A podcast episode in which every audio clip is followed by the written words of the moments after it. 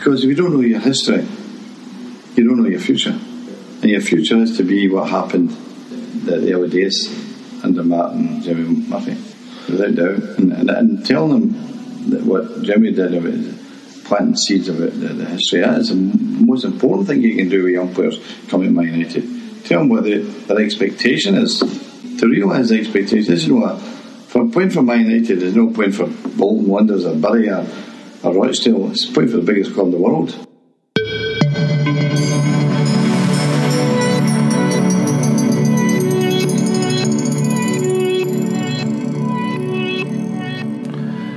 This is an episode focusing on Manchester United's best 11, a series focusing on Manchester United's best 11. I'm Wayne Barton.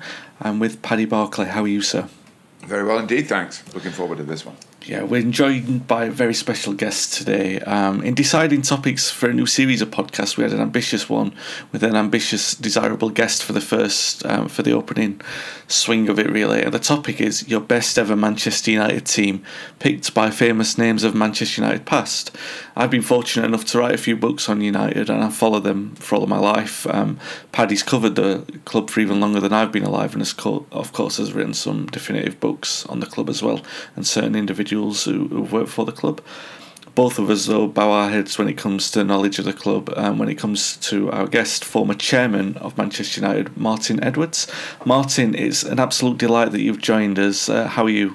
I'm very good, thank you. I'm pleased to be here. Brilliant. Um, so the rules are effectively there are none, um, or you create your own. As much as you're the perfect guest for us, Martin, I imagine that it's not um, a very easy task that we've presented you with. Um, it's probably easier than you think because I think great players do tend to to stand out. Uh, but it's it's difficult in the sense that you're also leaving great players out as well because of the the, the, uh, the difficult choice.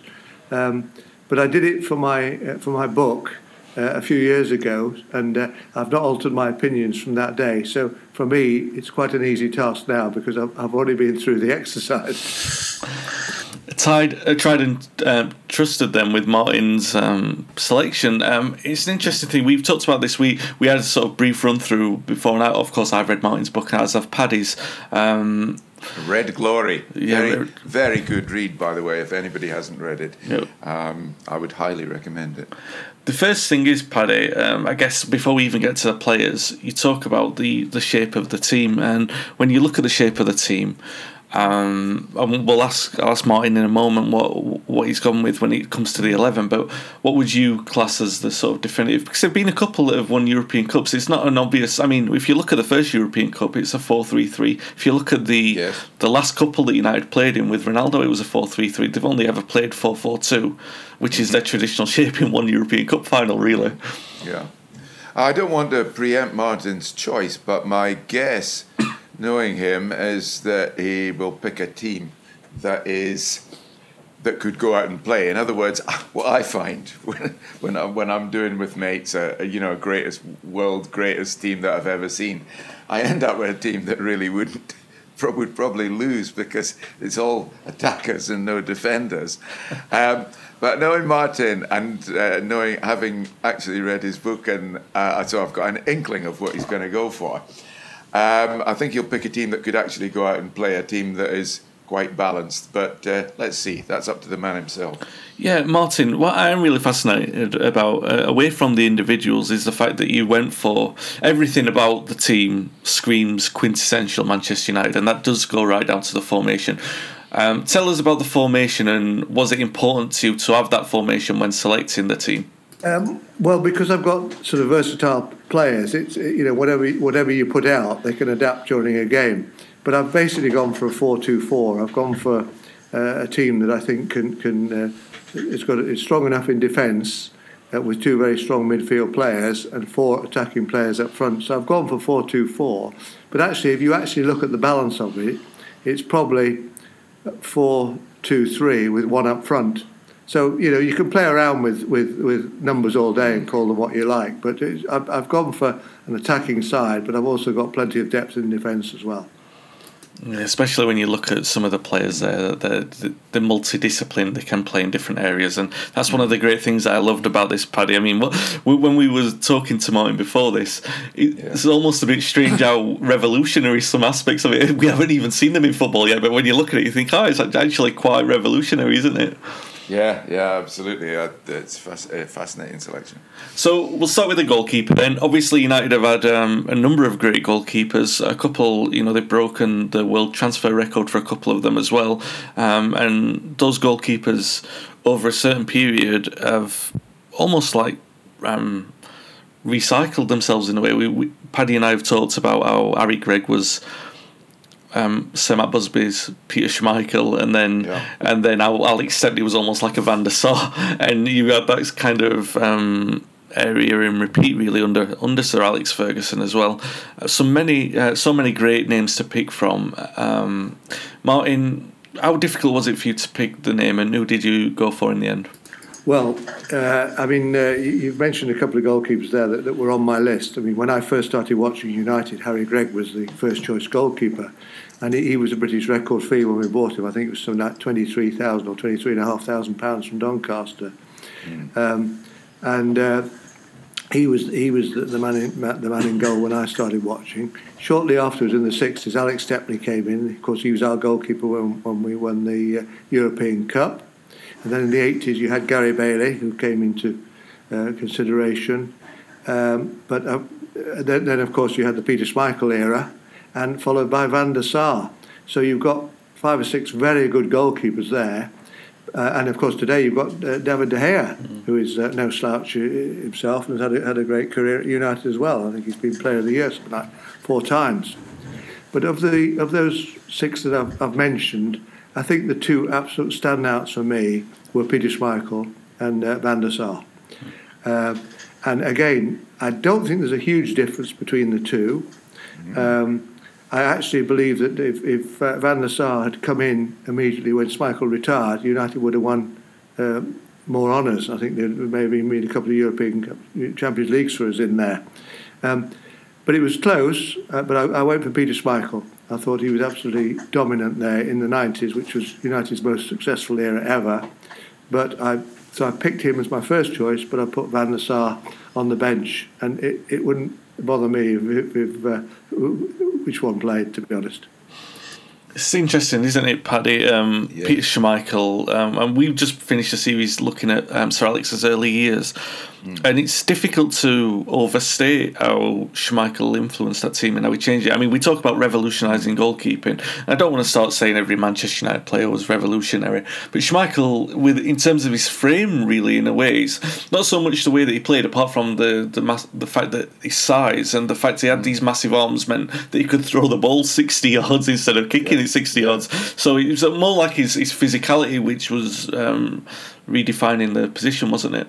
Yes, it's funny you talk about his distribution. I, I remember at times, once or twice when I was a journalist, uh, uh, not exactly criticising him, but saying that he over uh, he overhit his passes. Uh, uh, you know, they were throws. He would he would actually bypass the strikers and go to the other keeper. Uh, he had such strength in his arms. But no, definitely a goalkeeper who had everything. And um, but I, I'm still uh, delighted that Martin ran him so close with Edwin van der Sar. Mm-hmm. I've had lots of um, arguments with United fans ab- about this, and, and to me, yes, I, I, they were almost even Steven. Um, and and some people have said, nah, Michael much better, blah blah blah. You know, with all due respect to Van der Sar, and uh, nobody's ever said he's anything other than a superb goalkeeper. But the the, the sort of idolatry of of um, of Schmeichel was is, is so great and his place in the United's history. So I shall be strengthened by uh, the authority of C. Martin Edwards in future arguments, uh, and uh, uh, this will this will throw me back into the goalkeeper arguments with renewed strength. I think that although a more subtle goalkeeper than um, uh, or a less demonstrative goalkeeper than Schmeichel, Van der Sar was one of the best I've ever seen. Yeah, Schmeichel for me was the best. Um, but yes. again, I'm, I'm talking from a United supporter perspective. Um, I'd be really interested to know more. While we are on Schmeichel, uh, because obviously you give sort of less time to a goalkeeper, that's the nature of the beast. And when you talk about outfield players, they get a little bit more glory. But Peter Schmeichel made a couple of um, incredible saves at United. Um, there was one that he made at Rapid Vienna, which was Gordon Banks esque, where the ball was on the ground um, and he managed to claw it away. And then there was one against Inter Milan where he did. I always seem to remember him doing the star jump, and I can't ever remember it working actually, apart from the time he did it against Ivan Zamorano um, against Inter Milan, where he made the goal um, look tiny because of his massive frame. I was wondering if, if either of those were your favourite save from Peter, or did he perhaps have a, have another one? Peter made so many great saves, and of course he made a couple of great saves in the final um, when we won yeah, the, yeah. The, the, the, Champions League. So he was just a great goalkeeper, right? And as you say, his presence. So he did do that star jump and everything else. But I think he, I think he terrified. I mean, he terrified his own defence. I'm, I'm, I'm, certainly terrified the uh, opposing uh, attackers because he was just he, he, he was. Uh, so determined, and, and, he was a giant of a man. I mean, six foot four, and he was like built built a bit like a heavyweight boxer. So, with him coming at you at, at, at, at speed, uh, you know, he, he certainly uh, put put some opposing centre forwards off. So, I think he was just a great, a, a big presence in that goal, wasn't he? Yeah, absolutely was. What was he like as a person? And you talk about this fiery character. Who, yeah, we all remember him barking at the, the defenders. Often when it was his own fault, he'd throw a few verbal volleys out there. But what was he like as a person? Off the field, I, I always got on very well with Peter, and, and I, I, always thought I had a very good relationship with him. And I asked him to actually write the forward to my book, and, mm. and he, he, was very willing to do it. He didn't want any assistance. He said no, he'd like to do it himself. So I, I had he was an intelligent man, Peter Schmeichel. Um, you know, you could have a, a, negotiation with him. He didn't need a lot of people around him. You know, he could stand up for himself. So um, he was just very, very well rounded. I thought. Brilliant. Um, when you look through the team, Paddy, um, yeah. as as you know, we have done already and I know we're going to talk about some great players, but I'm really bemused by the area of the team that we're going to talk about next the fullbacks. It's, this is the thing that really struck me from the conversations that we've had with Martin and looking at it in, in his book. It's like, this is the revolutionary idea for me because um, I don't want to spoil it by talking about the fullbacks, but um, it's just a great selection, isn't it?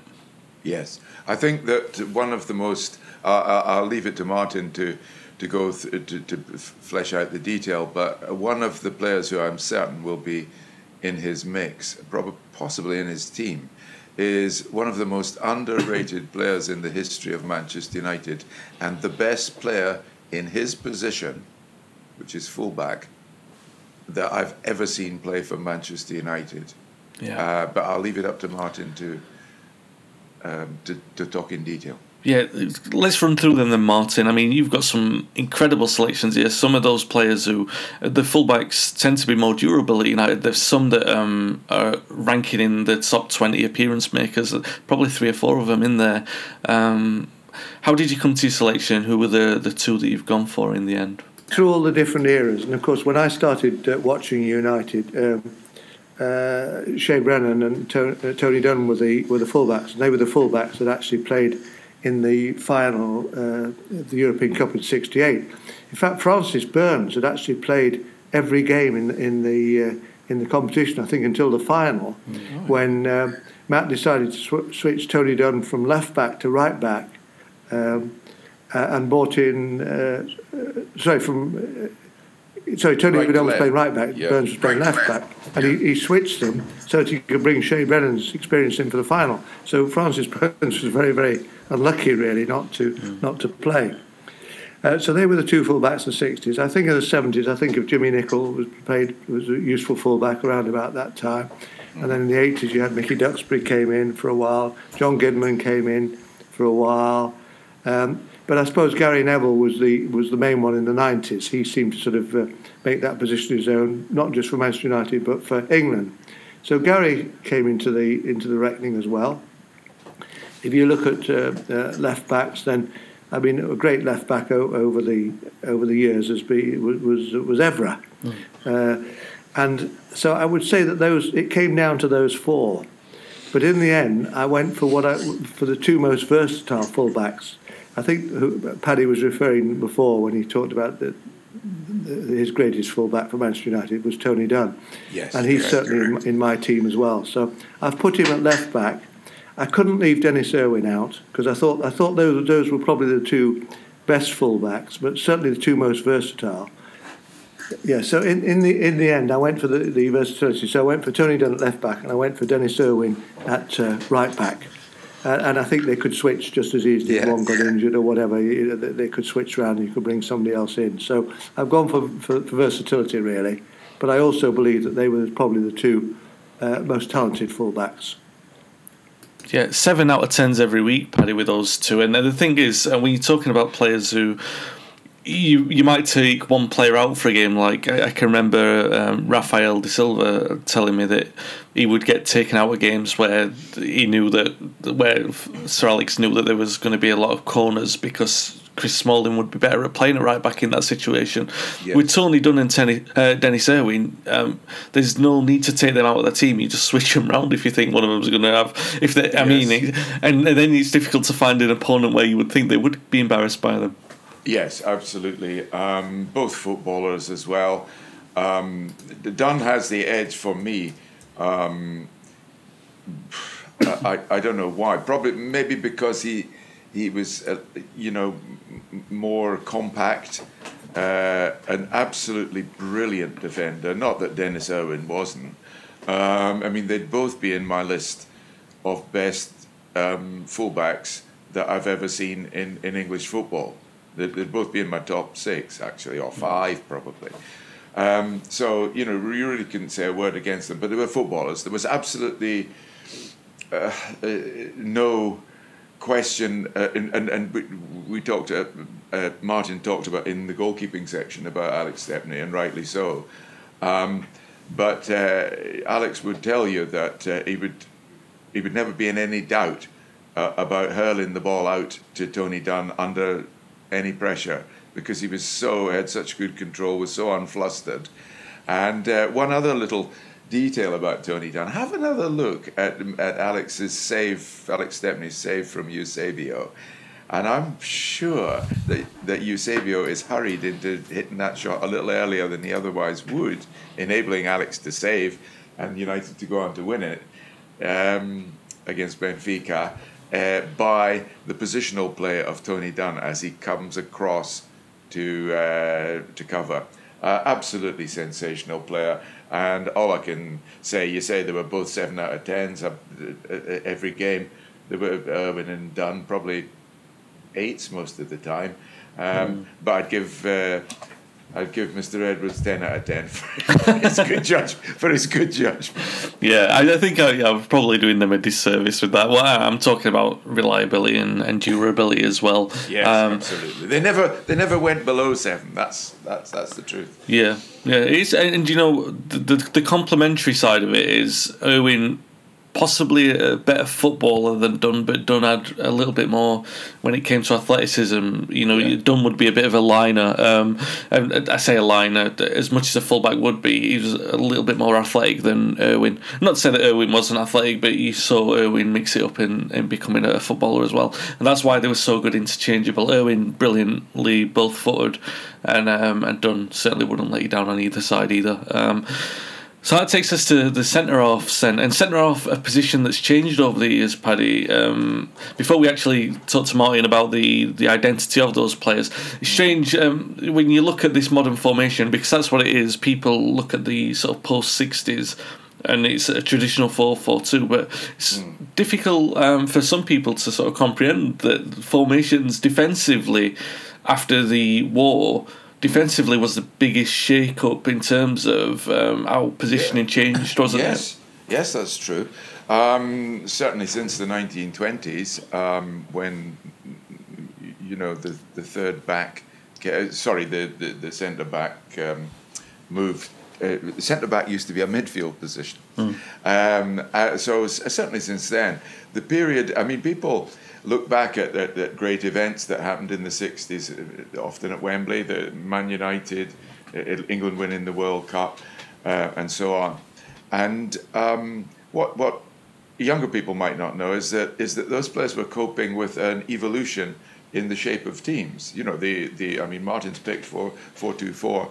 Um, and that was that was coming in at that time. It had been probably, you know, to swept the board really since mm-hmm. Brazil used it in 1958 World Cup. Uh, the 4-2-4 actually it was 4-2-4. It was Martin's Martin's yeah. system. He's stealing from the Brazilians here. anyway, um, that so they were coping. Nobby Stiles was was you know moving moving back um, was an example of that. Um, because I, am pretty sure when Bill Foulkes started playing, he would have been a, a lone centre half. Martin might correct me on that. I think I, actually started as a fullback, and Jimmy he, he re- retrained him. Right. Yeah, yeah, yeah. yeah. Um, so the back four was just evolving during. I mean, it had pretty well evolved during the '60s, but that was that was the, the new system. But anyway, interesting to see who uh, Martin picks, but uh, because he's got one hell of a choice. Yeah. And you think of centre backs at Man United, it's very difficult to avoid thoughts of uh, of the 1994 team, the, the Ferguson's first great team. But anyway, uh, uh, uh, just, i just, want to hear who Martin's for. yeah, it's interesting though. You mentioned Stiles, you mentioned Foulkes. That's two centre halves who won the European Cup in, in the sixties. Um, but United, like you said, they've got Rich Pickens from centre half. So uh, Martin, um, where where did you start with this one?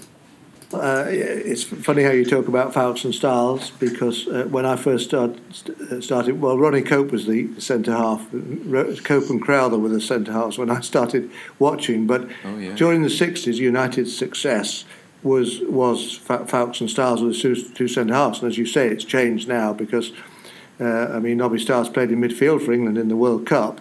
But he was, he was a great, a great great alongside Foulkes. You know, they, they, they were a great pair in the 60s. Then you had the 70s, and you had then again you had Buchan and Greenhoff. You hadn't got a giant amongst those two, and they played together for a, a long while. Um, so it, it, the game has changed, and of course you had Jim Holton who came in there for a little while.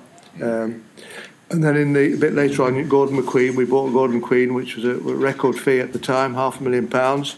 He came in for a while. Um, and then, of course, you had um, Alex's era.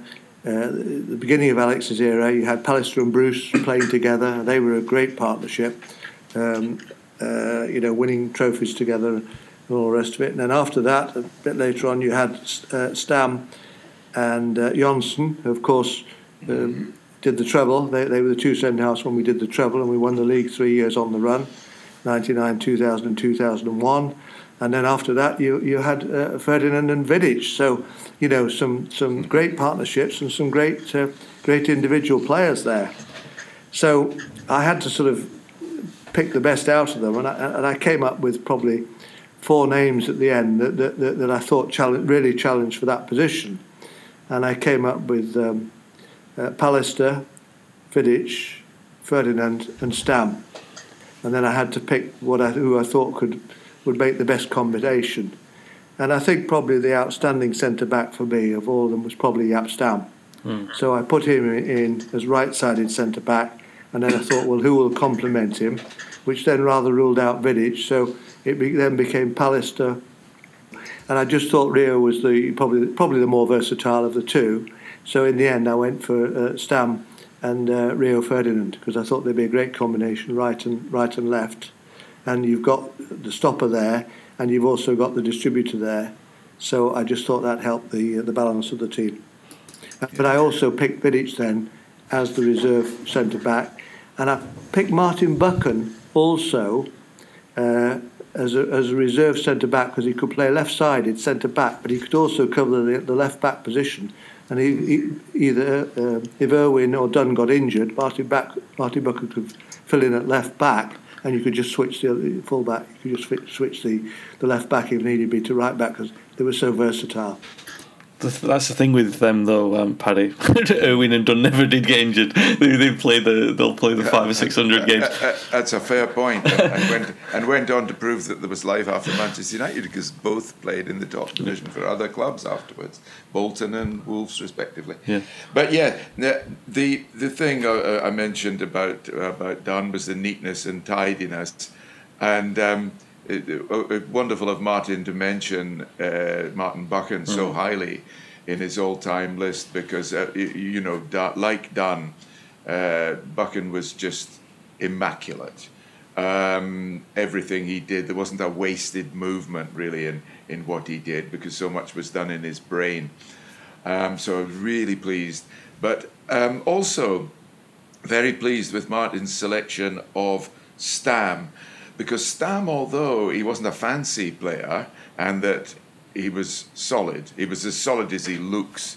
You know, mm. he was he was he was Bill Foulkes solid. He was you know he, he he really was not a guy to mess with.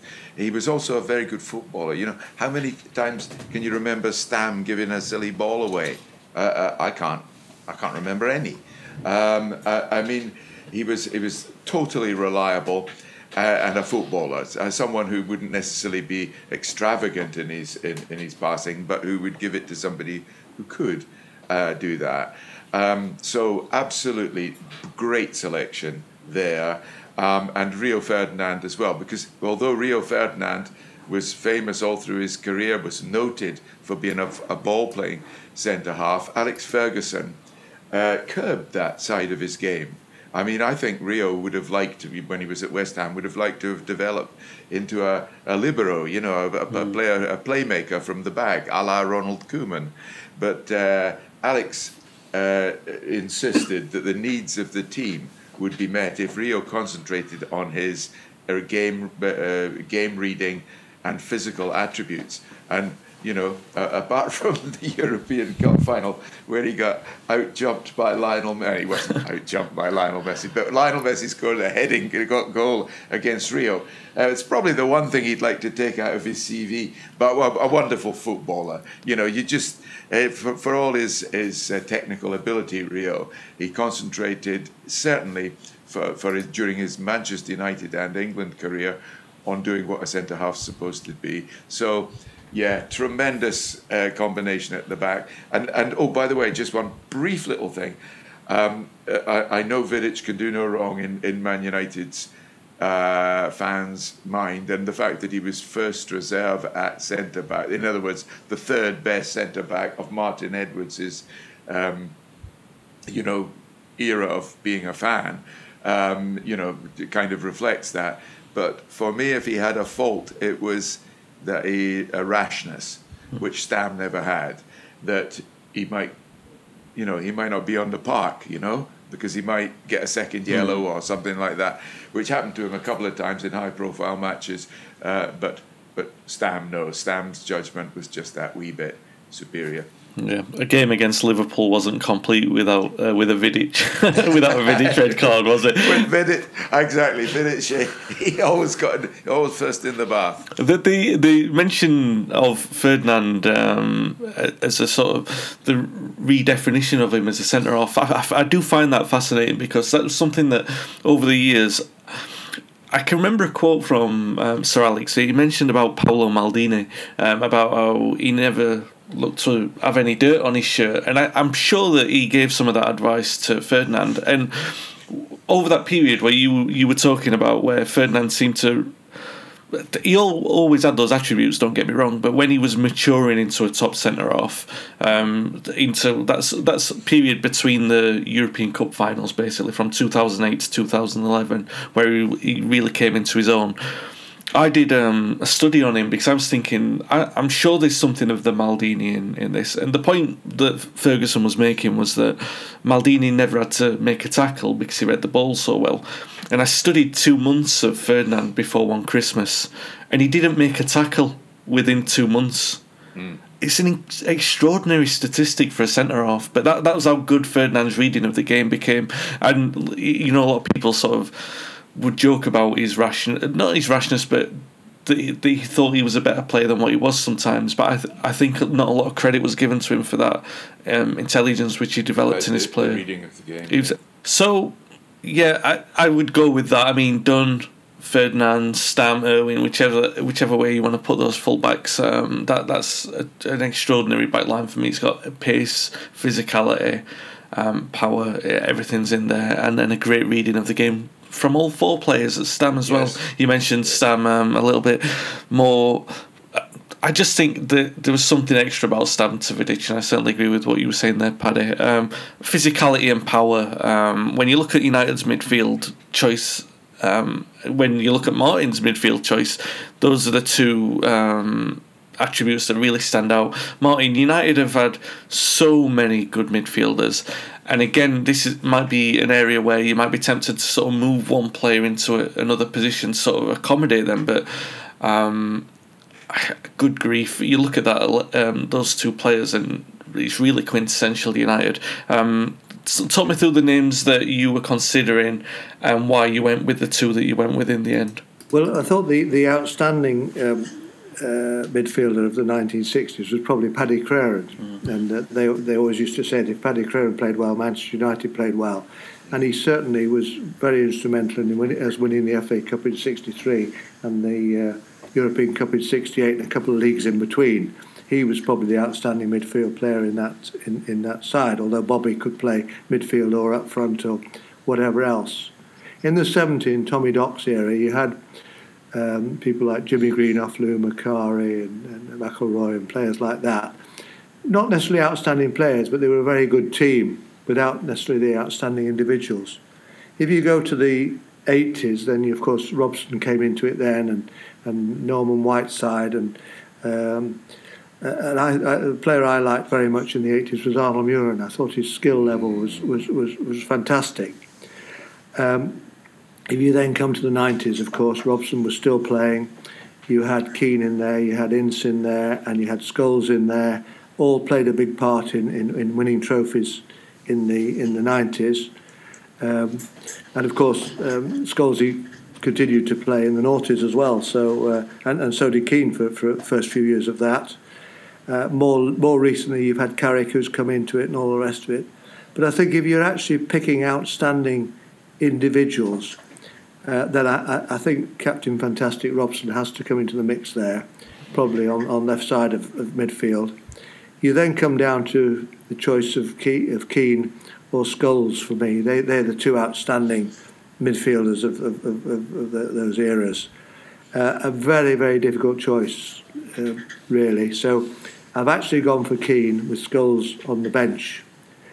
Uh, but you know you could play any, two of those three, and uh, you'd have a fantastic mid- midfield, and that's leaving out great players like Paddy Crerand. So uh, that, that, those were the uh, the three that I came up with.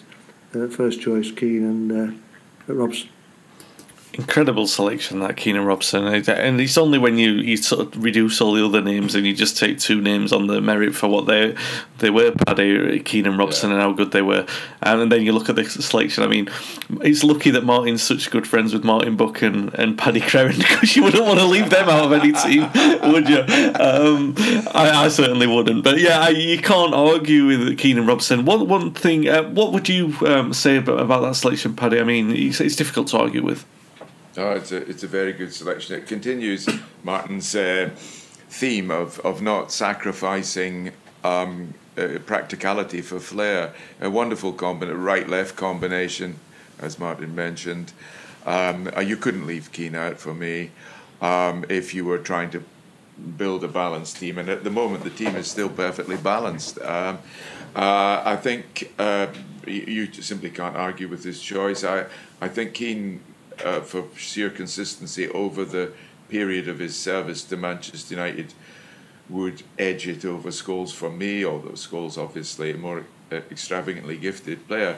People, again, we, we talked about Rio um, coming under the Ferguson influence and, and tailoring his game to the needs of the team.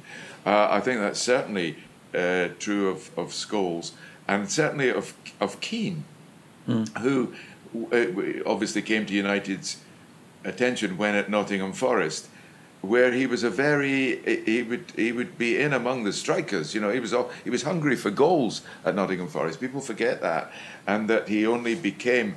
Uh, what you might call a, a, um, a, a, you know the cement of the team, the the the the, the leader of the team and the, the responsible leader of the team, um, uh, because because Ferguson considered that was what the team needed. Um, uh, so yeah, uh, definitely, uh, definitely agree with that selection. And so uh, you know, with the, for the front sorry, the back seven of this team so far makes me think that, that Martin was probably the, the best manager Man United never had. he, was too, he was too modest to, to pick the team himself. I thought, although although Michael Knighton might not have been so shy, but um, it's it's it's all I can say is yeah, great great selection again the one bone of contention that well not bone of contention really but one thing that you raised in when we were planning this paddy was the the omission of duncan edwards um, i'd be interested to know martin's um, martin if you could talk us through the the reason for why he didn't really factor in the team and some of the other munich lads as well well i mean I, I, my brief was was really since i've been watching and i started watching in 1958 just after the Munich crash. I, I you know, I, I, had been to a game before when I was seven years old against mm. Wolves in 1952, but I and my father went on the board just after the day after the Munich air crash. So that's when I started going. I was 12 years old uh, in 1958, and uh, that's when I started watching. So I never saw Duncan play. But uh, you know, if, if if if I had to consider the Munich team, there's probably three players there that would come under consideration. Mm. I think Roger Byrne would come into consideration at left back. Mm. Uh, I'm not saying he would have got in. He might have got in, and we might have moved one of the others to right back or whatever. But he'd have been in contention. I think Duncan Edwards, I think, would certainly have been in the team because everybody I've ever spoken to about Duncan Edwards, they always said that they, they, they thought he was the greatest Manchester United player ever. And I once sat next to Billy Wright at a dinner, an FA dinner, and of course, uh, Duncan Edwards, Billy Wright was number five centre half. Duncan played alongside him for England 19 times before he, he, was capped when he was 18. He died at 21. He'd already played 19 times uh, for, for England, 18, 19 times. And I asked Billy Wright, how good was he?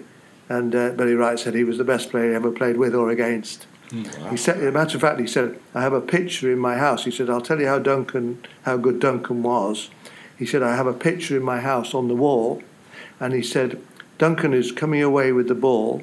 I'm in the picture watching. The Scottish inside forward is on the ground.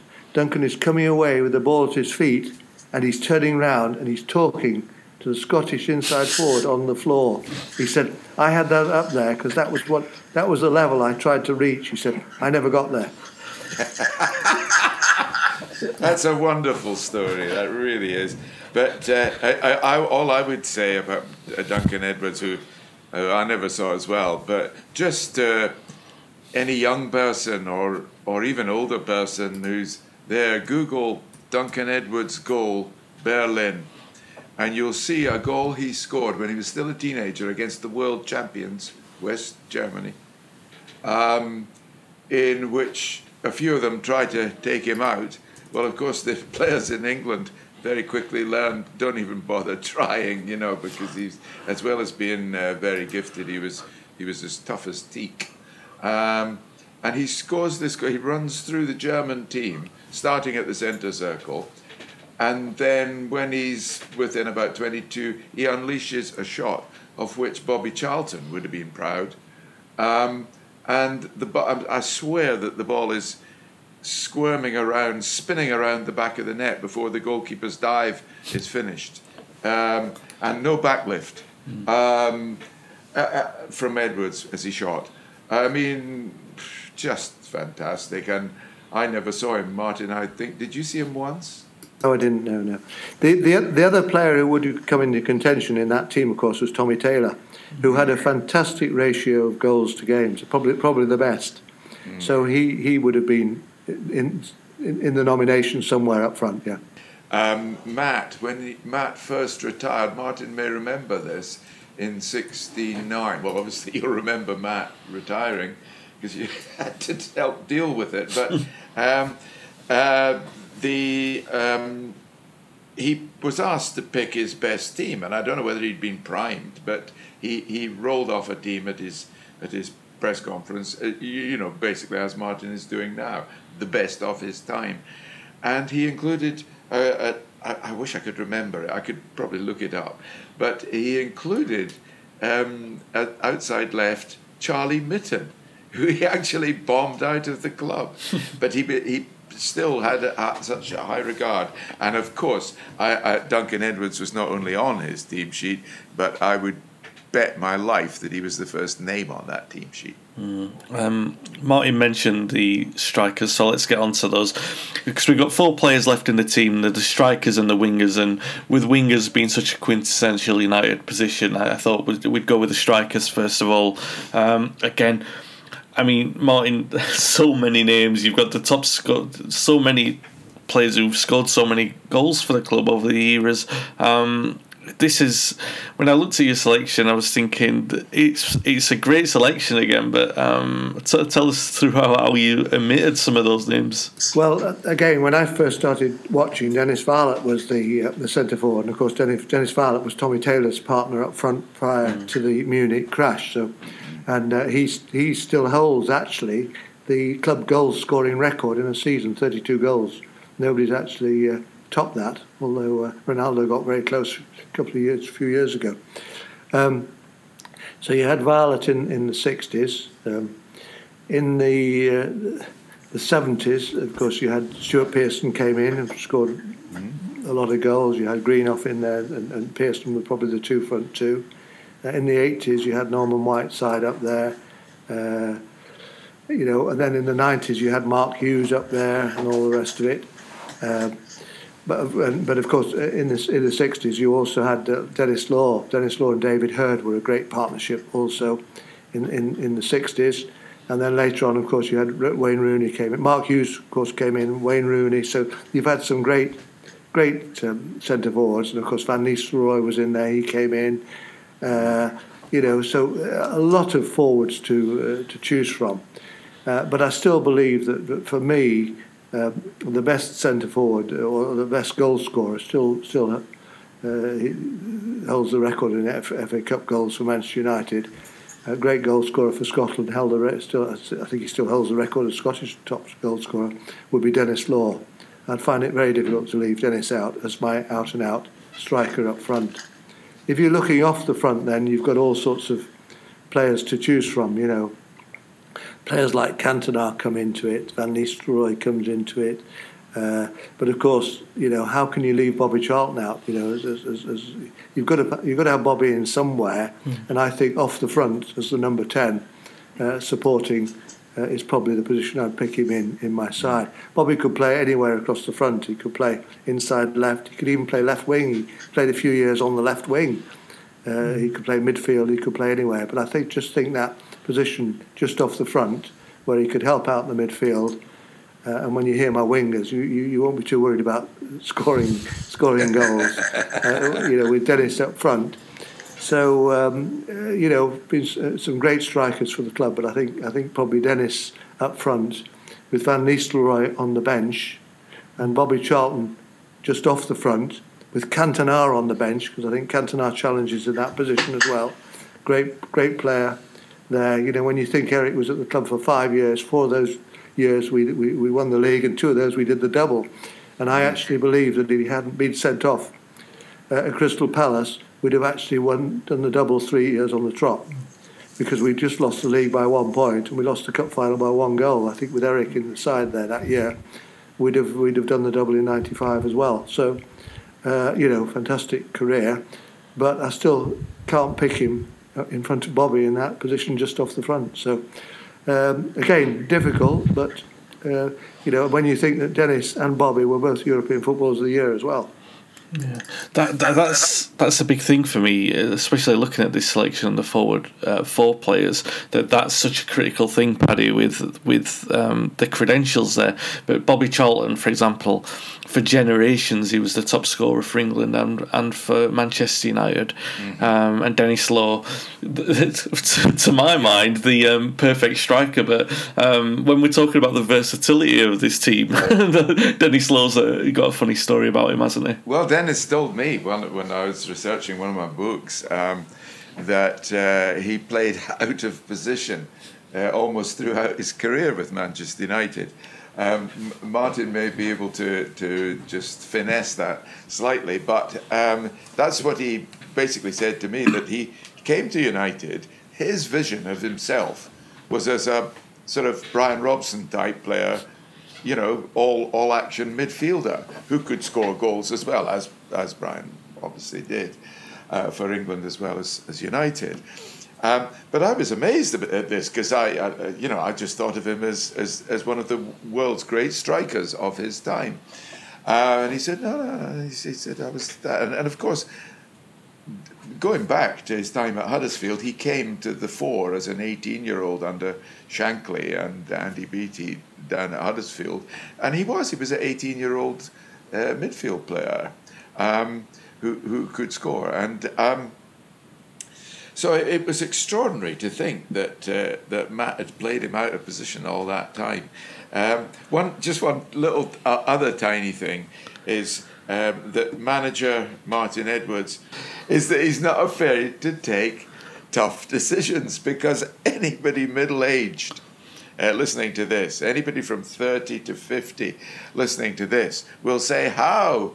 How can you leave out Eric Cantona, arguably the most influential single player on the history in the history yeah. of Manchester United, arguably even above Duncan Edwards in terms of the catalyst for success, and Paul Scholes. Mm.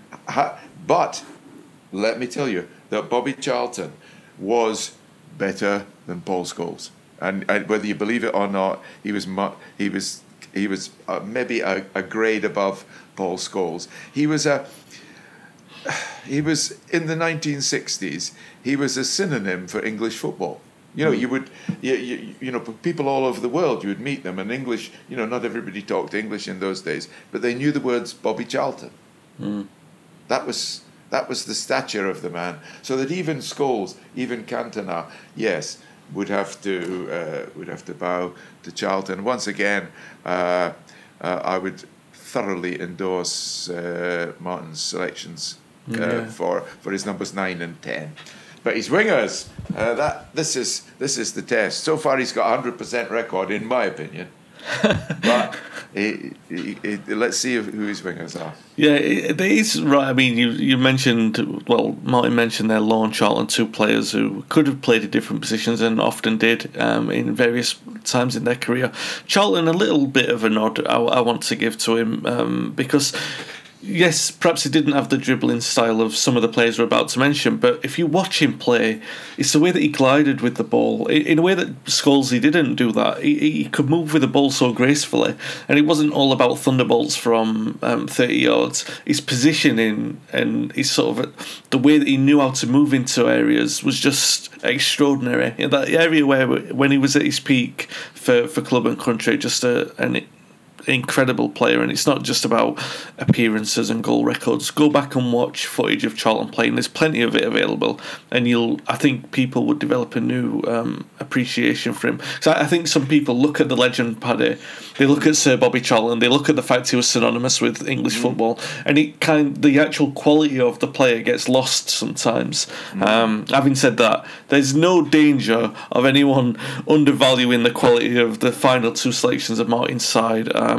but the winger uh, area again, if we're talking about where United are blessed with talent, the winger area is is one of the premium uh, positions in the team. Um, Martin, it's interesting to know where, where you went with this and how you ended and settled with the, the two that you did. The, the club's always been known for its its attacking play and its wingers, and when I first started watching United, the two wingers were Warren Bradley, who played for England on the right wing. He was an amateur before Munich and then turned pro. Played for England, and Albert Scanlon on the left wing, who was also a bit of a flyer, and, and was in the team before before Munich. Um, then, of course, you, that was in the 60s. In the 70s, of course, you had uh, uh, Coppell and Hill, two very exciting wingers and uh, you know, all those that remember United in the seventies, they all talk about Hill and Coppell because they they uh, they were so exciting. Uh, and Coppell, Coppell, of course, had a great career with uh, with England before he got injured as well. Um, in the 80s, you then you had Gordon Strachan and Olsen on the wings again, attacking players. That was sort of befitting the style of the uh, the club. And then, of course, you go to the 90s. You, in the early 90s, you had Lee Sharpe there.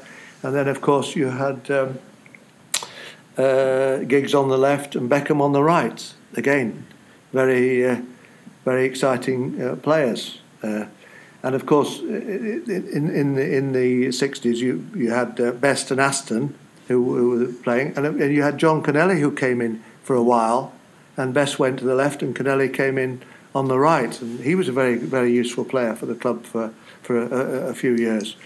Where would Kanchelskis fit fit into that? Would he come into consideration? Um, before Beckham, just before Beckham. Yeah. Uh, and was there for three or four years and, and did, did did very well. And until he went to Everton, and then Beckham. But I think Alec let him go because he had Beckham in the wings. Ah, I see. Uh, so uh, yeah, so he went. He again, very very useful uh, useful player. So we've had plenty of good wingers, but you know when you look at the the, the, the, two best of all that. Uh, had to, and of course I've not mentioned him uh, yet. Ronaldo, when Beckham left, um, Alec was happy to let Beckham go because he he he, uh, he had Ronaldo lined up. Um, and of course, we, we all know what happened with Ronaldo, and of course, he was there in 2008 when we won the, the Champions League. Gone on to be, I think, he's five times World Player of the Year. Um, you know, absolutely incredible. So uh, you couldn't you couldn't leave him out. Uh, he'd have to be my, my right winger. And the left winger again absolutely speaks for itself. The outstanding player of, of, of the outstanding winger of the, the 60s. Again, a world class player European Football of the Year, George Best. I just th- those two for me are the absolute outstanding wingers of all the players we've mentioned. There were some good players there, but you'll not get better than those two anywhere. Both world class, both outstanding, both scored goals for fun from the wing, and you could play them anywhere. Anywhere. The thing about the whole team is the versatility of it. Hmm. When you think Law could play, you were right before you when you were talking about Denis Law. Denis Law could play midfield. He, he, you know, he could play midfield, he could play up front. Bobby could play midfield, left wing, up front, wherever you want. Mm-hmm. Best could play right or left or up front. Ronaldo could play right or up front. You know, it's the versatility. Uh, you know, and then when you, you, you, you look at the bench, you know, you, you've got people like Cantona on the bench and, and, and uh, Scholes and great players. You know what I mean? It's the whole mm. it's the whole mix and versatility of the of, of, of, of the team, really a little bit, a little bit about George Martin, if you don't mind. Um, we talk about Ronaldo as the standout player of the that European Cup winning team, as as he was. He was uh, he scored the most goals. He won the the Ballon d'Or, and everyone has got a recent enough picture of Ronaldo um, playing for United, and they know the qualities that he brings to the side does it put it into a different perspective that George was the Europe? He was the best player in a team that had Euro- two. All they already had two European players of the year in, and also that when we won the European Cup, he scored a goal that came directly from his imagination as well. Does that sort of underline how, how good George was? Yeah, I mean he unlocked the door in that in that final. You know, we we go into extra time and all the rest of it, and George produces this fantastic goal to put us two one up in extra time. It all went on from there. Uh, the thing about George was uh, the tragedy for George was that the, you know, the, he was the youngster in that team, one of, one of the youngsters in that team. And once the team had won the European Cup, it was almost as though they, they took the foot off the pedal a little bit. And George got very frustrated. He was only like 22 when we won the European Cup. Mm. He had years ahead of him. But the team was going downhill slightly. One or two of the players, Bill Foulkes and uh, Shay Brennan and uh, uh, even probably Paddy, one or two of the players were getting a little bit older yeah, yeah, yeah. and took the foot off the pedal. And that frustrated George. And that's when his problems began. We, we George could have gone on for, for many more years at, at the top. But when you think about it, he probably started at 25, he started to go downhill. At 27, he was finished at United. I mean, today, he, he could have gone on with modern treatment and all the rest of it. He could probably gone on another seven years for, for, for, for United at the top. Think of all the records he would have um, broken. You know what I mean? He was a fantastic, fantastic. Well, if yeah. you put Cristiano, uh, Ronaldo's longevity, I mean, he's still at the top, playing at the top level. At was he 35, 36? Uh, you know, if if George could have had an extra eight years, I mean, the mind boggles, doesn't it? And he, he still scored 178 goals for us, even in the short career he had, you know what I mean? So it's amazing, really, from the wing. And I, I must tell you a story about George. Uh, people who never saw him, uh, well, it's, it's, it's legend that he was glamorous, he was exciting, uh, it, you know, with his flowing dark hair and, and, and fantastic, you know, physique. And, and, and also, it must be said, his mischief, um, you know, the, the handing the ball to the defender as if to say, well, you obviously want it that much, why don't you have it? Take it home with you. Um, uh, uh, and and he, did have, have a lot to put up with. But one memory I have of his athleticism. I mean, this was a phenomenal athlete as well as a great technician and a one and a great entertainer. We were uh, we you were playing Liverpool, and I was uh, I was it was many many years ago, and I used to watch City one week, United the next, and I was standing at what was called in those days the Warwick Road end, which would now be the end uh, bordered by Sir Matt Busby Way. And um, it was open at that time. I remember standing about halfway up the terracing there, and Liverpool had a corner. It was taken by a winger that um, certainly Martin will remember called Peter Thompson, very good right footed left winger that Liverpool had, an, an outstanding set piece deliverer. And he took this, and the centre half, who was a giant called Ron Yeats, a Scotsman from Aberdeen, uh, and a very, very good, uh, good centre half, but huge.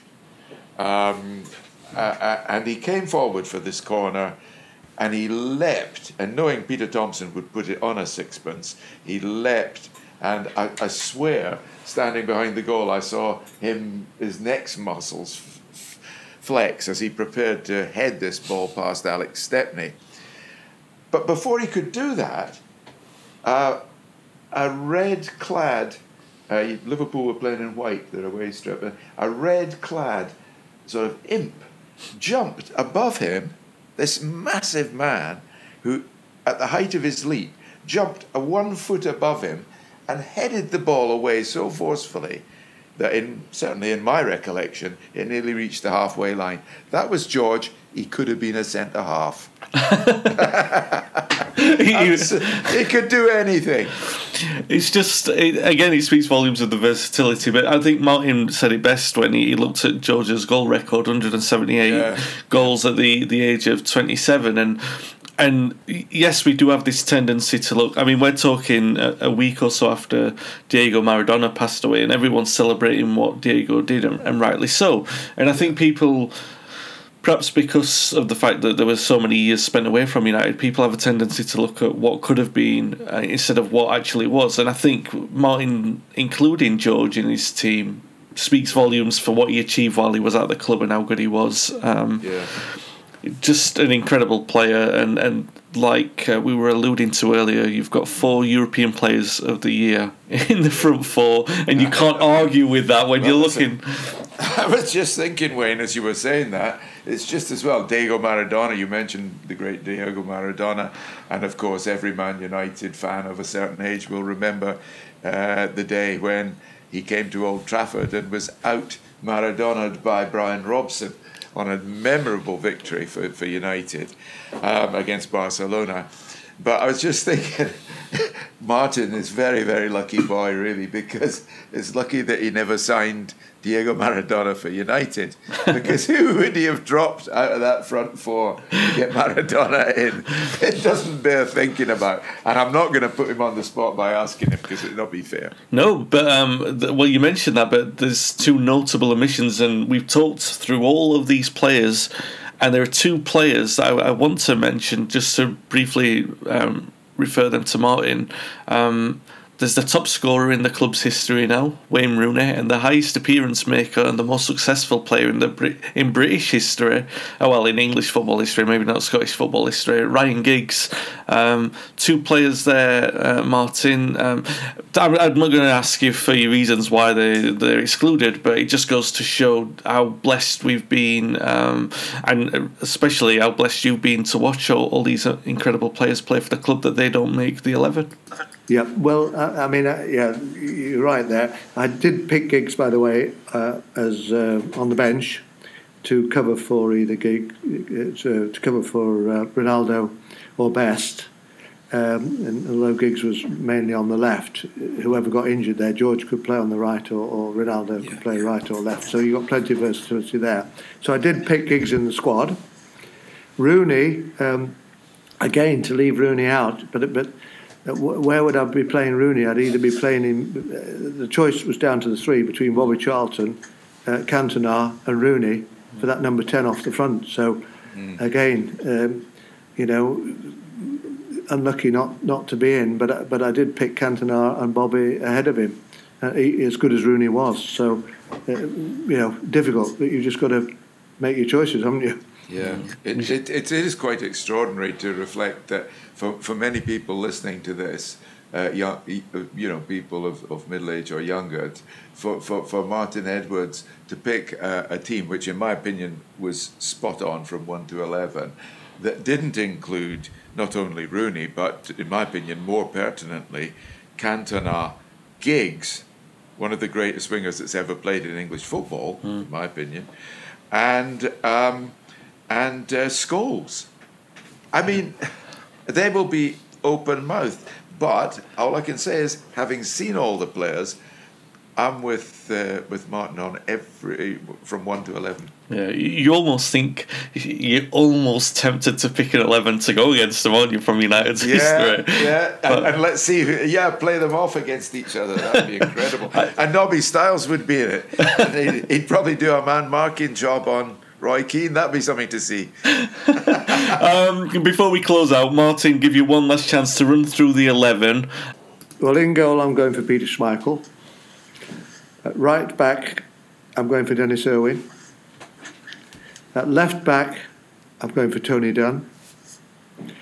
At right centre back, I'm going for Jaap Stam. At left centre back, I'm going for Rio Ferdinand. My two midfield players is right side in midfield Keane, left side in midfield Robson. I'm going for uh, Ronaldo on the right wing, Best on the left wing, Bobby Charlton and Denis Law up front incredible team. That um, that was the best eleven in Manchester United history. Then, as chosen by former chairman Martin Edwards, as we have discussed, you can read about that in, in Martin's excellent book Red Glory, which I all wholeheartedly recommend. A fascinating read about the club and Martin's involvement and his memories as well of following United as a as a child and adult as well, and the decisions decisions that he took um, over his ownership and everything like that. Just a fascinating read. I'd, I'd, really do recommend it, and I'm sure I also speak for Paddy when I, I thank Martin not only for his time but his um, crucial assistance in our own work as well. It is deeply appreciated. Um, not least this podcast, which has been a real pleasure to do. Um, we hope that you enjoyed it, and we'll be back soon with another Best 11.